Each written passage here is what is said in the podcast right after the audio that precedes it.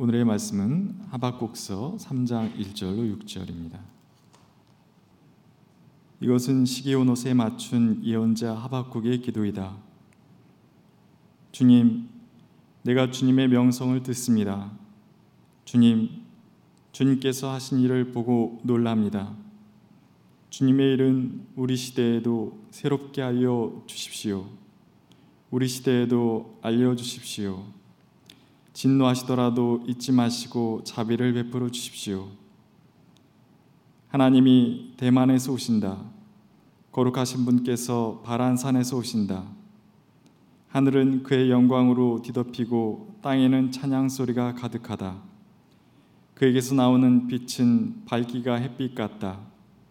두 줄기 불빛이 그의 손에서 뻗어 나온다. 그 불빛 속에 그의 힘이 숨어 있다. 질병을 앞장 세우시고 전염병을 뒤따라오게 하신다. 그가 멈추시니 땅이 흔들리고 그가 노려보시니 나라들이 떤다. 언제까지나 버틸 것 같은 산들이 무너지고 영원히 서 있을 것 같은 언덕들이 주저앉는다. 그의 길만이 영원하다. 이는 하나님의 말씀입니다. 참 이상한 세상이죠. 아, 뉴욕에 살고 계신 이경희 권사님과 한국에 살고 계신 박준민 집사님이 각각 두 파트씩을 자신의 목소리로 노래해서 사부 아, 이제 중창으로 이렇게 찬양을 해주었습니다. 아, 코로나 19가 이렇게 세상을 갈라놓았지만은 또 공간을 좁혀놓아 가지고 외국에 있는 이들과 함께 소통할 수 있는 길이 또 열리고 있다는 사실이 흥미롭게 다가오기도 합니다. 아, 자비로우신 주님의 은혜가 예배 자리에 나오신 모든 분들 또 아, 각자의 삶의 자리에서 예배에 동참하는 모든 분들과 함께 하시길 빕니다. 무엇보다도 울고 싶고 아, 그리고 어딘가에 기대고 싶고 쓸쓸하고 낙심되는 상황 속에 살고 있는 이들에게 주님의 각별한 은혜가 함께 하시기를 간절히 소망합니다. 우리는 행복을 꿈꾸지만은 명랑하게 살려고 애를 쓰지만은 우리를 울적하게 만드는 일들이 더 많은 세상에 살고 있습니다. 서민들을 분노하게 만들었던 일들이 벌어졌죠. LH 공사 직원들이 아, 이제 새롭게 조성되려고 하는 신도시에 미리 땅을 사두었다.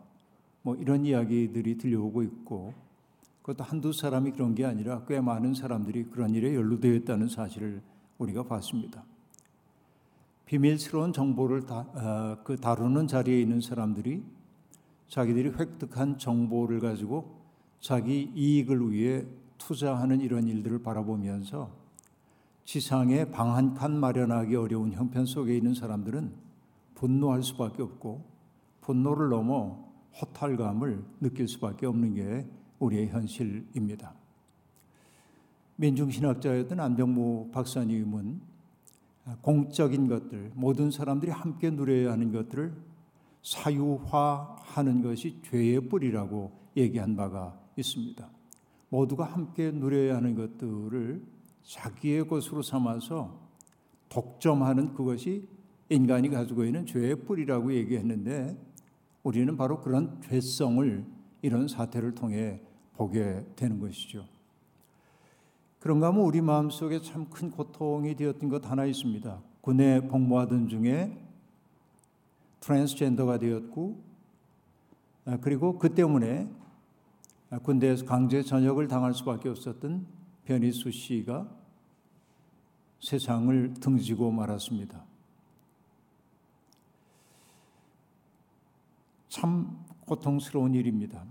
그건 우리 사회가 어, 그에게 쏟아낸 잔인한 말과 표독스러운 표정들, 모멸감을 안겨주는 행동들, 이것이 얼마나 심했길래 그는 탈출하듯 이 세상을 등질 수밖에 없었는가 하는 생각이 듭니다.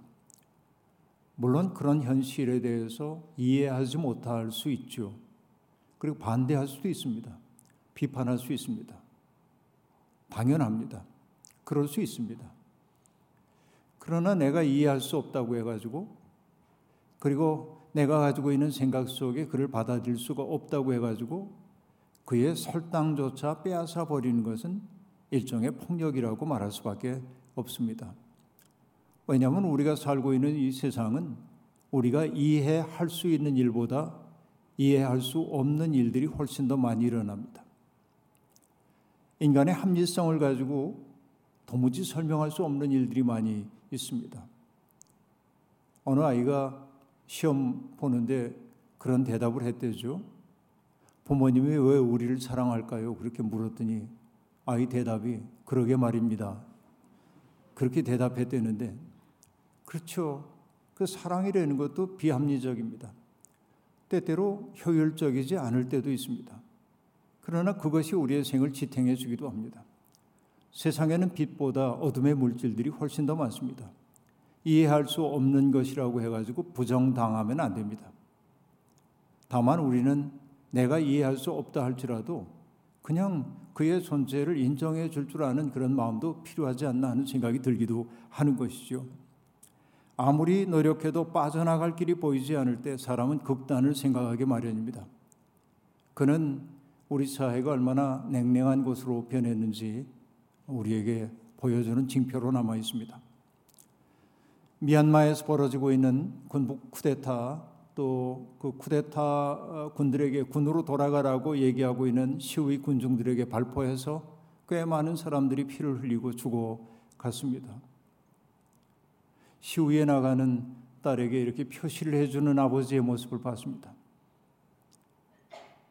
죽을는지도 모르는 그 딸의 팔에다가 나중에 인식을 위해서 표시를 해준 그 아버지의 마음이 어땠을까 하는 생각이 듭니다. 결국 그 딸은 죽었습니다.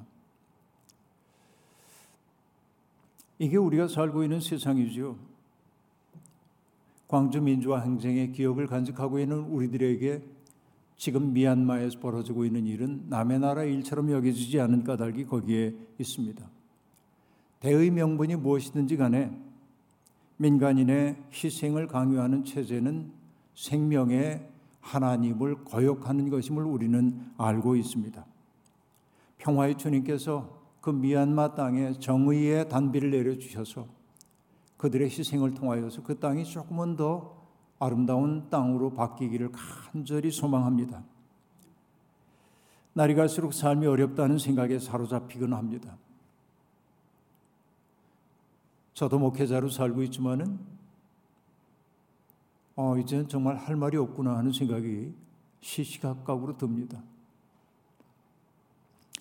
시편 기자의 탄식이 어쩜 그리 요즘에 제 마음을 잘 표현해 주는지 모르겠습니다. 시편 120편은 이렇게 노래하죠. 괴롭구나. 너희와 함께 사는 것이 매색 사람의 손에서 나그네로 사는 것이나 다름없구나. 게달 사람의 천막에서 더부살이 하는 것이나 다름없구나. 내가 지금까지 너무나도 오랫동안 평화를 싫어하는 사람들과 더불어 살아왔구나. 나는 평화를 사랑하는 사람이다. 그러나 내가 평화를 말할 때 그들은 전쟁을 생각한다. 이게 인간들이 노정하고 있는 삶의 모습입니다. 우리는 평화를 사랑하지만은 우리의 일상적인 삶의 자리는 전쟁터와 같습니다. 그렇게 우리는 자꾸만 하나님 앞에 나와 여쭙지 않을 수 없습니다. 오늘 우리는 바로 그런 어두운 시대를 살았던 한 예언자 하박국서를 통하여서 이 어두운 시대에 우리가 어떻게 희망을 품고 살아야 하는지 어떤 마음이어야 하는지를 배워보려고 합니다. 하박국 선지자가 활동했던 그 시기는 주전 612년에 아수르라고 하는 제국이 무너지고 신흥 제국인 바벨로니아가 역사의 무대 속에 등장하던 그런 때를 배경으로 하고 있습니다. 하박국이라고 하는 이름의 뜻은 포옹하다 혹은 씨름하다라고 하는 뜻입니다. 자기 시대의 문제와 씨름을 했던 사람이기 때문에 그런 이름이 적합한지도 모르겠습니다. 그는 불의가 일상이 된 세상에 지쳤습니다. 약탈과 폭력이 도처에서 벌어지고 다툼과 시비가 그칠 사이 없었습니다. 율법은 해이해졌고 공의는 시행되지 않았습니다. 악인들이 의로운 사람들을 박해하는 것이 하박국이 살고 있던 시대의 모습입니다. 하박국은 하나님 앞에 묻습니다. 하나님, 대체 무엇을 하고 계십니까? 왜 이렇게 불의한 세상을 그냥 두고만 보십니까? 그래서 그렇게 질문하고 또 질문합니다. 하박국서를 보면 하박국의 질문에 대해서 하나님은 일일이 이렇다 저렇다 대답하지 않으시지만은 함축성 있는 대답 한마디를 던져 주십니다. 제 힘이 곧 하나님이라고 여기는 이 죄인들도 마침내 바람처럼 사라져서 없어질 것이다 라고 하는 말입니다. 제 힘이 곧 하나님이라고 여기는 자들, 그들이 바람처럼 사라져 없어질 것이다. 이것이 하나님의 대답입니다. 다시 얘기하면은 지금은 불의가 판을 치는 것처럼 보여도 하나님의 정의가 반드시 시행된다고 하는 말입니다. 비록 더디어 보일지라도 하나님의 그 시간을 기다리며 사는 것이 성도의 삶이어야 한다고 말합니다. 부당한 이익을 탐하는 사람들, 피로 마을을 세우는 사람들, 불의로 성읍을 건축하는 사람들의 수고가 헛수고가 되는 그날이 차곡차곡 다가오고 있다는 것입니다. 그날이 내일일는지 모레일는지 한 달 후일는지는 말하기 어렵지만 마치 봄 기운이 찾아오면은 일시에 얼음들이 녹아내리고 잠들었던 생명들이 깨어나는 것처럼 하나님의 시간은 그렇게 어김없이 다가오고 있습니다. 그 때문에 하나님은 말씀하십니다. 온 땅은 내 앞에서 잠잠하라 라고 말합니다. 온 땅은 내 앞에서 잠잠하라. 여러분 그렇습니다. 이것이 하나님이 지배하시는 세상입니다. 그 땅에서 사는 사람들은 어떻게 살아야 합니까? 믿음은 의인은 의인은 믿음으로 산다. 하박국서에서 제일 유명한 말씀이죠. 의인은 믿음으로 산다라고 하는 것 말입니다. 요즘 들어서 여러분 찬송가 380장 2절 가사가 자꾸만 떠오릅니다. 괴로운 세상 지날 때 나를 인도하여 주소서. 주를 믿고 나아갈 때 나의 길을 잃지 않겠네. 날마다 날마다 주를 찬송하겠네. 주의 사랑 줄로서 나를 굳게 매소서. 이 찬송가가 자꾸만 제게 떠올라 옵니다. 그 사랑줄, 그걸 꼭 붙들 때, 아니 그 사랑줄이 우리를 얽어맬 때 우리는 이 세파에 떠밀려 가지 않은 사람이 될 수 있을 겁니다.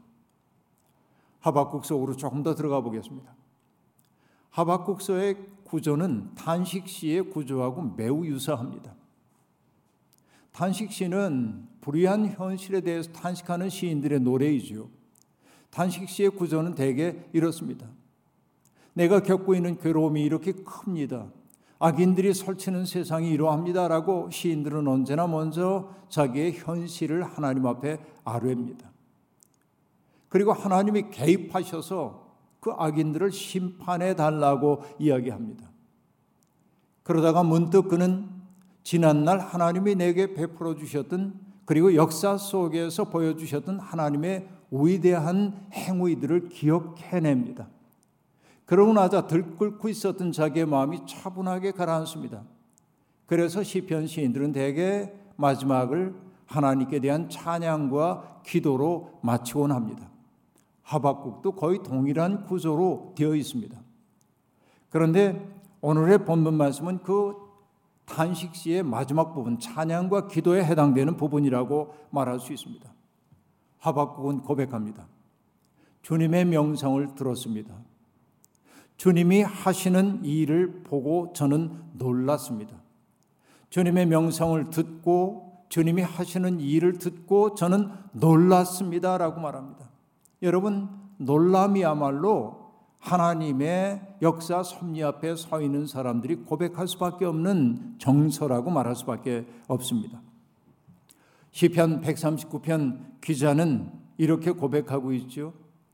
내가 이렇게 빚어진 것이 오묘하고 주님께서 하신 일이 놀라와 이 모든 일로 내가 주님께 감사를 드립니다. 라고 말합니다. 어느 분은 이 대목을 이렇게 서술적으로 되어 있는 대목을 아주 함축성 있는 두 어구로 번역을 해놓고 있습니다. 내가 있다는 놀라움, 하신 일의 놀라움.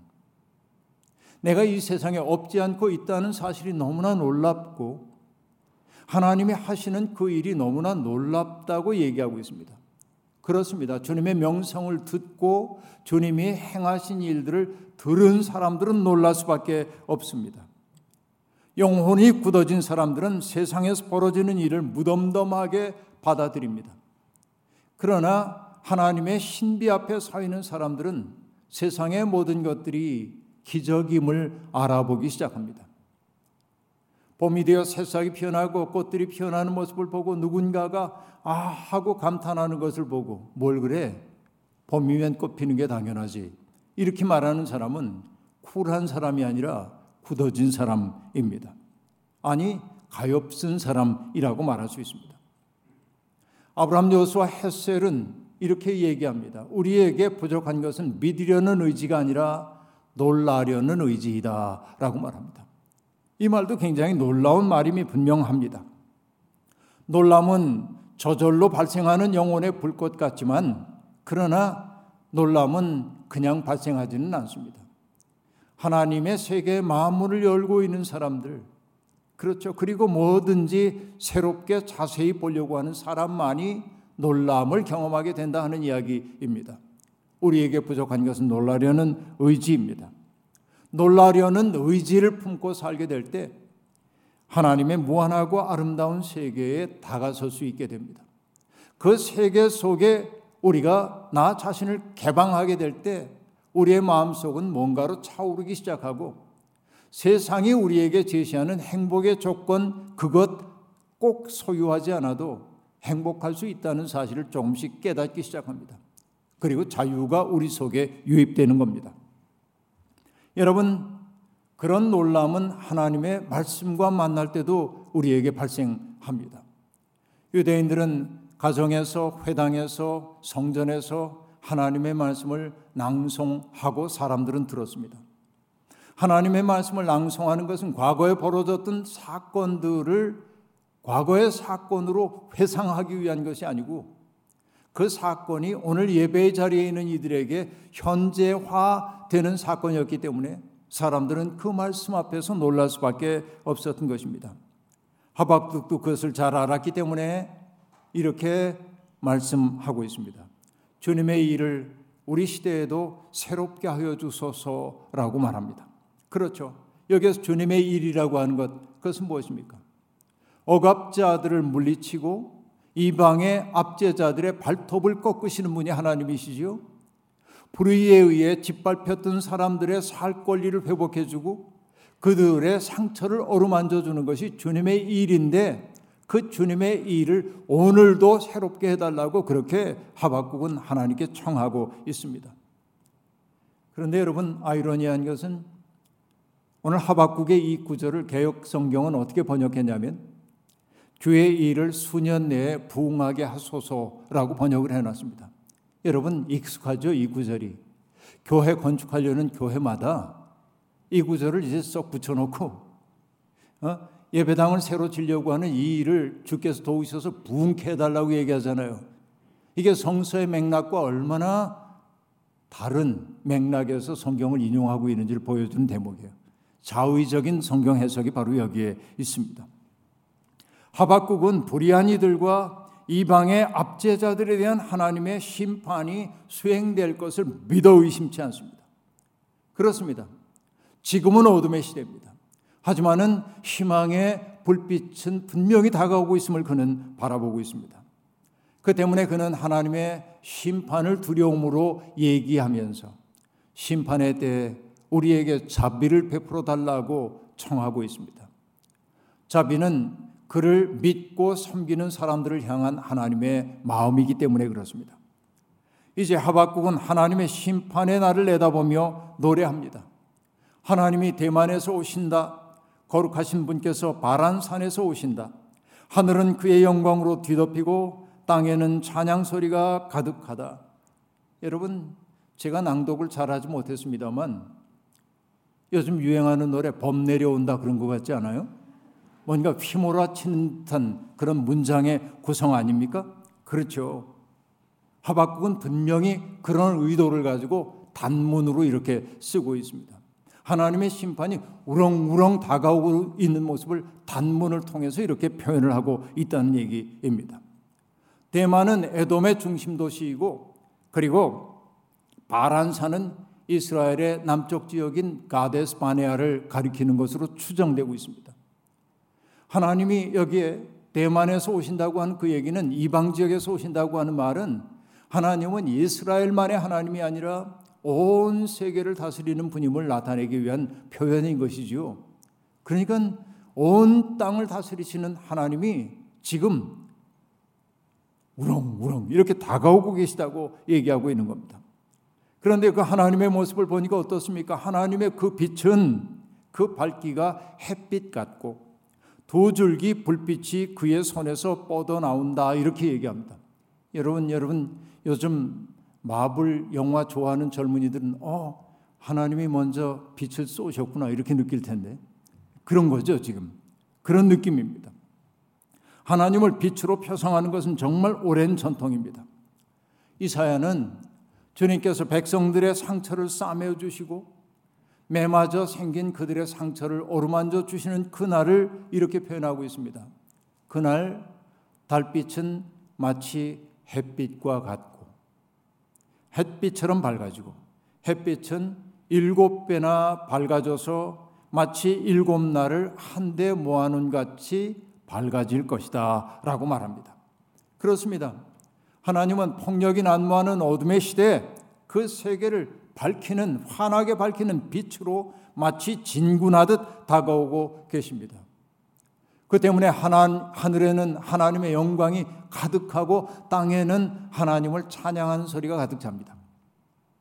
시각적 이미지와 청각적 이미지가 이미지가 다 등장해 가지고 그 하나님의 심판자로서 임하시는 그 모습이 여기에 형상화되고 있음을 볼 수 있습니다. 하나님은 또한 질병을 앞장 세우고 전염병을 뒤따라 오게 한다고 얘기합니다. 갑자기 무서워집니다. 빛이신 하나님이 질병과 전염병을 대동하고 오시다니. 그렇죠. 이 얘기는 어떤 얘기입니까? 하나님의 심판의 엄중함과 두려움과 보편성을 얘기하기 위해 동원되고 있는 수사들이라고 볼 수 있습니다. 하나님이 하시는 일을 인간이 어찌 다 헤아릴 수 있겠습니까? 욥기는 하나님께서 혼돈의 괴물인 베헤못과 리워야단까지도 다스리는 분이라고 얘기하고 있습니다. 내가 이해할 수 없다고 해가지고 그것의 존재를 부정해서는 안 되는 까닭이 거기에 있습니다. 어둠도 필요합니다. 바로 그것을 욥기가 보여주고 있습니다. 하나님은 자비로우신 분이시지만 불의를 적당히 넘어가시는 분은 아닙니다. 사자가 포효하면 온 숲속의 동물들이 다 떠는 것처럼 하나님의 심판이 시작되면 오만한 인간의 자부심은 속절없이 무너질 수밖에 없는 겁니다. 하나님의 심판을 말하는 하박국의 그 언어가 매우 시적입니다. 여러분 이렇습니다. 그가 멈추시니 땅이 흔들리고 그가 노려보시니 나라들이 떤다. 여러분 머릿속에 그려지잖아요. 그가 멈추시니 땅이 흔들리고 그가 노려보시니 나라들이 떤다. 언제까지나 버틸 것 같은 산들이 무너지고 영원히 서 있을 것 같은 언덕들이 주저앉는다라고 말합니다. 곳건해 보이는 산은 저기에 있는 저 산들, 북한산, 도봉산 이런 산들을 말하는 것이기도 하지만은 산처럼 우뚝해 보이는 사람들, 산처럼 우뚝해 보이는 체제들, 저 높은 언덕이라고 하는 것, 무너질 것 같지 않은 그런 토대를 갖고 있는 그런 세력들 나타낸 것 아닙니까? 그러나 여러분 아무리 굳건해 보이는 것이라 해도 하나님이 노려보시면 끝난다라고 하박국은 지금 이야기를 하고 있습니다.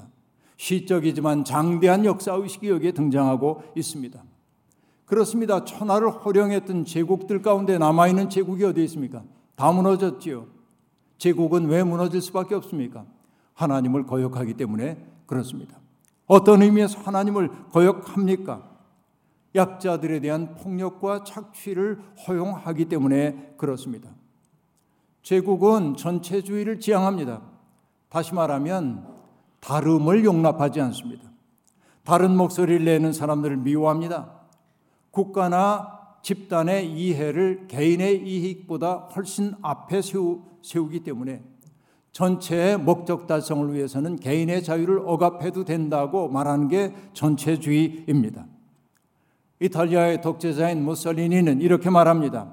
국가 안에 모두가 있고 국가 밖에는 아무도 존재하지 않으며 국가에 반대하는 그 누구도 존재하지 않는 것이다 라고 얘기합니다. 자기의 체제에 굴복하지 않는 사람들은 존재하지 않는 존재이기에 죽여도 되는 존재인 거죠. 이게 제국의 논리입니다. 그러나 하나님은 그렇게 역사를 바라보지 않으십니다.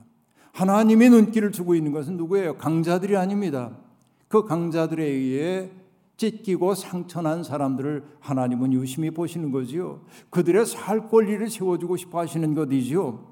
하나님 나라, 그것은 가장 작은 자들이 존중받는 세상. 바로 그런 세상이에요. 그들의 살 권리를 찾아주는 세상입니다. 그 때문에 바울 사도도 하나님 나라의 구성 원리를 설명하면서 곧 교회의 구성을 설명하면서 가장 연약한 지체가 가장 소중하다고 얘기하고 있습니다. 이렇게 말하죠. 그뿐만 아니라 몸의 지체 가운데서 비교적 더 약하게 보이는 지체들이 오히려 더 요긴합니다. 그리고 우리가 덜 명예스러운 것으로 여기는 지체들에게 더욱 풍성한 명예를 덧입히고 볼품없는 지체들을 더욱더 아름답게 꾸며줍니다. 라고 말합니다. 여러분, 우생학적으로 보자고 한다면 어리석은 이야기입니다. 효율적이지도 못합니다. 힘 있는 사람들이 많은 것을 성취해서 어려운 사람들 나누어 준, 주는 것이 더 효율적이라고 세상은 얘기합니다. 그러나 여러분, 많은 것 얻어서 나눠 주는 법이 없어요. 이게 역사 속에서 우리가 경험한 바입니다. 그렇습니다. 여러분, 하나님 나라는 효율성을 따지지 않습니다. 포도원의 맨 마지막에 들어온 사람에게도 똑같은 임금을 주어 그들이 필요한 것들을 공급해 주는 게 하나님의 마음입니다. 재산을 받아가지고 나아가서 다 탕진하고 돌아온 탕자를 따뜻한 품으로 받아 안고 살진 송아지를 잡아 대접하는 것이 하나님의 마음입니다. 하나님의 마음은 상처 입은 것들을 부둥켜 안는 것이기 때문에 그렇습니다. 바로 그것을 하박국은 뭐라고 얘기합니까? 그 길만이 영원하다라고 말합니다. 바로 그 길이 사랑의 길입니다. 그 길이 진리의 길입니다. 그리고 그 길이 십자가의 길입니다. 그 길만이 영원합니다. 노자는 춘추 전국 시대의 현인인 노자는 길이 길답지 못하면 오래 가지 못한다라고 얘기했습니다. 우리가 선택하여 가는 그 길이 길답지 못하면 하나님의 하나님이 우리에게 보여주는 그 길이 아니면 그것은 장구할 수 없다고 얘기하고 있는 것입니다. 그렇습니다. 길이신 주님을 따라 걸어야 합니다. 바로 그렇게 걷는 그 상이 영생입니다. 제 힘을 하나님처럼 여기는 이들은 바람처럼 사라질 것입니다. 오늘 우리를 사로잡고 있는 현실의 어둠이 제 아무리 어둡다 해도 빛으로 하나님이 다가오고 계심을 가슴속에 품고 사십시오. 모질고 험한 세상이지만 어떤 경우에도 사랑을 포기하지 않은 사람들 친절함과 온유함으로 누구를 환대하는 사람들, 바로 그들이 길이 된 사람이고 예수 그리스도를 길로 고백하는 사람입니다. 바로 그들만이 그분의 길이 영원하다고 말할 수 있는 사람들인 것입니다. 여러분, 바로 우리들이 하나님 나라의 전령이 되어야 하지 않겠습니까? 하루하루 그 길을 걷는 기쁨을 누리시길 바랍니다.